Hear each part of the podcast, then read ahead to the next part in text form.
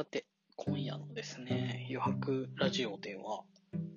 えー、ある本をですね、一冊取り上げられたらなというふうに思っています。えーその本をですね、愛するということというエーリヒ・フロムという、えー哲学者がですね、書いた本になります。で、まあ、この本をですね、取り上げた経緯としては、まあ、友人がですね、まあ、あの、僕が喋ってる、こう、ポッドキャストを聞いてくれてですね、まあ、ぜひ、おすすめの本を紹介してほしいっていうふうに何人かからですね、言ってもらいまして、えー僕がですね、好きな本を何冊か紹介していけたらなというふうに思っていて、その第一弾として、フロムの愛するということを紹介したいなというふうに思ってます。で、フロムっていう人はですね、えーいわゆる哲学者になります。何世紀だ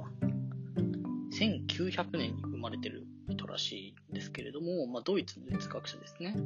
えーフロイトのあの理論を、えー学んでいた人でですね、まあ、それをさらに発展させた人として有名ですね。他に有名な書籍としては、自由からの闘争とか人間における自由みたいな、あの本が結構、あの、哲学をですね、少し勉強した人とかは知ってるよっていう感じだと思うんですけれども、まあそういう本が有名です。で、まあその中の有名なフロムの一冊として、愛するということっていう本があります。でタイトルからですね、わかると思うんですけれども、えー愛って何っていう、こう、壮大なテーマを取り上げた本になっていて、まあ、このご時世、あなかなかね、こう恋愛についてこう語る機会とか、あの、そういう機会って少なくなってきたなってこう思うんですけれども、まあこんな時だからですね、本っていう媒体を通して、愛ってなんだろうとか、こう恋愛するってどういうことなんだろうとか、あと最近ちょっと、あの、恋愛こじれてますみたいな、あの、人とかにですね、ぜひ読んでほしい一冊になってますので、えー今回ご紹介できればいいなというふうに思います。で、簡単にですね、この本が述べていることとしては、まあ、僕がこの本を読んで非常にいいなって思うところの一つでもあるんですけれども、愛するっていうことは、まあ、技術であるっていうふうに述べてるんですね。まあともすると、こう恋愛とか、こう、ラブですね、フォールインラブみたいな言い方をすると思うんですけど、恋に落ちるとか、愛っていうものは、こう、さも、自然発生的に起こるものっていうふうに捉えられがちじゃないですか。で、それをフロムは違うっていうふうにですね。まあ、あの、恋と愛は違うっていう話ってよくあると思うんですけれども、まあ、特に今回取り上げられるのは愛っていうところなんですけれども、まあ、愛するっていうことは、まあ、技術であると。つまり、こう愛するっていうこう行為を通して、その愛するっていうこと、愛っていうものを、まあ、私たちは磨いていくことができるっていうふうに、まあ、述べてるんですね。7つの習慣っていう、あの、有名な、あの、自己啓発本の、もう、最高点って言われてるような、あの、7つの習慣っていう本があるんですけれども、それを読んだことある人ならわかると思うんですけれども、こう自分から働きかけていく、こう相手に対して自分から働きかけていくことによって、こう、関係性であったり全体をこう動かしていく。その、そういう、こう、話っていうのが出てくると思うんですけれども、まさに、この愛するということが述べているところもそこに近いのかなというふうに思っていて、こう私たちがこう愛っていうものをこう行為することによって、その関係性2人なのか3人なのか、こうそれ以上なのかわかんないですけれども、その、こう、組織とか集団における関係性っていうのをあの改善することができるっていうふうに、ま、述べてるんですね。で、まあ、愛が技術であるならば、こうどういうふうに、こう、その技術を習得していけばいいのか、そもそも愛するっていう技術っていうのはどういうものなのかっていうのを、まあ、この本では、いろいろと、あの、述べていて、僕が特にすごく心に響いたところとしては、まあ、愛するっていうその行為っていうのは、まず、えー汝自身を知れっていう、あの、ギリシャのですね、デルフォイの信託のあの言葉を引用して、あの、プロも述べていて、まさにその通りだなと思っていて、こう、まあ、愛するっていう行為っていうのは、こう、僕らが一般的に考えると、誰か特定の相手がいて、その人を愛する。例えば親子愛でもそうですし、隣人愛でもそうですし、えー、まあ、いわゆるこう恋人が、パートナーがいてっていう恋愛でもそうですし、っていう、まあ、あの、コードで考えると思うんですけれども、いや、ちょっと待てと。その前に、私っていう、まあ、ある種の媒体を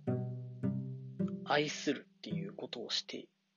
いくことが、まあ、スタートだっていうふうに学べてる。まあ、それは本当にその通りだなと思っていて、まあ、特にコロナ禍で結構みんなね、あの、気づいた人多いんじゃないかなと思うんですけれども、まあ、まず私ですよね。自分が好きなことだったりとか、満足できることだったりとか、本当にしんどくて疲れてたら自分を癒してあげることだったりとか、まずそもそもこう、自分を愛してあげること。まあ、日本語だとね、自愛っていうふうに言うと思うんですけれども、僕この自愛っていう言葉がすごい大好きで、ご自愛くださいの自愛ですね。ぜひ、あの、皆さんもですね、自愛を通して、まあ、まず世界を見つめていくっていうことをしてほしいなっていうふうに思ってます。で、まあ、その自分自身を知る、自分自身っていうこう一つの媒体を通して世界を知っていくっていうことができると、次に、そのこう自分が満たされたものっていうのを他の人に与えうることができる。それこそ、まあ、隣人愛であり、えー、まあ、パートナーとしての愛なんだろうなっていうふうに思います。で、まあ、さらにここ、今回は触れないですけれども、まあ、親子愛っていうのもあって、またそれは性質の違う、ちょっと違う愛だっていうことも述べてますし、あ、あとね、一個、ちょっと気をつけてほしいなと思うのは、まあ、時代背景もあって、19世紀、20世紀の人なので、あの、異性愛っていうものを前提にこう書かれた本であるっていうことは、まあ、少し頭に入れておいてほしいかなっていうふうに思います。あの、特にね、あの、LGBT の議論が活発化してきたのは最近ですし、あの、この近世においては、あまり、あの、同性愛っていうものだったりとか、まあ、そういうマイノリティにはなかなかこう、配慮された文章ではないのかなと僕は読んでて非常に思ったので、まあ、そこはこう時代背景がそうであったっていうことを、まあ、頭に入れつつぜひ読んでほしいなっていうふうに思います。その上で、じゃあ、現代の、こう、もう少し、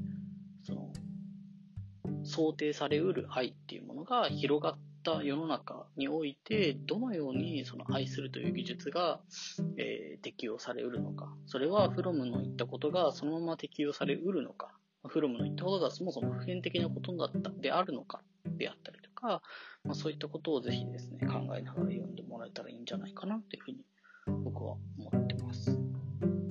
ちなみに、あの、この愛するということ、最初の方はですね、えー、その愛の理論っていう章があって、そこで、まあ、愛の理論について述べてるんですけれども、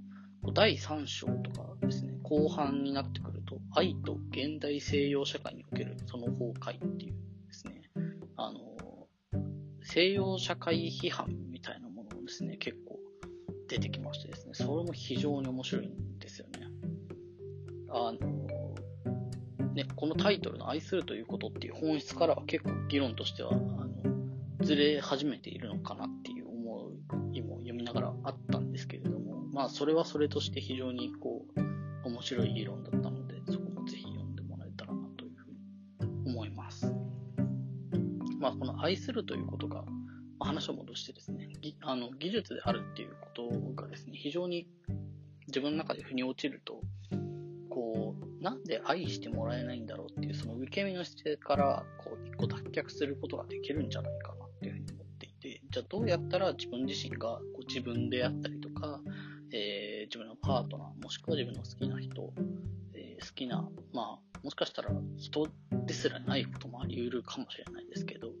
まあそういった対象をどうやってこう愛することができるんだろうか、その愛の深さであったりとか、こう、技術っていうのを磨いていけるんだろうかっていう、そういう考え方にシフトできるんじゃないかなって、僕としては。ぜひですね、エーリヒ・フロンを愛するということを読んでもらえたらなと思います。また読んだ人いたらぜひ感想を聞かせてほしいですし、あの、好きな本の中で結構挙げられる人もいるので、もしも読んでますよみたいな人いたら、あの自分としては特にここが印象に残ってますとか、こういうことを思ってましたみたいなことをあの聞かせていただけたら嬉しいです。では。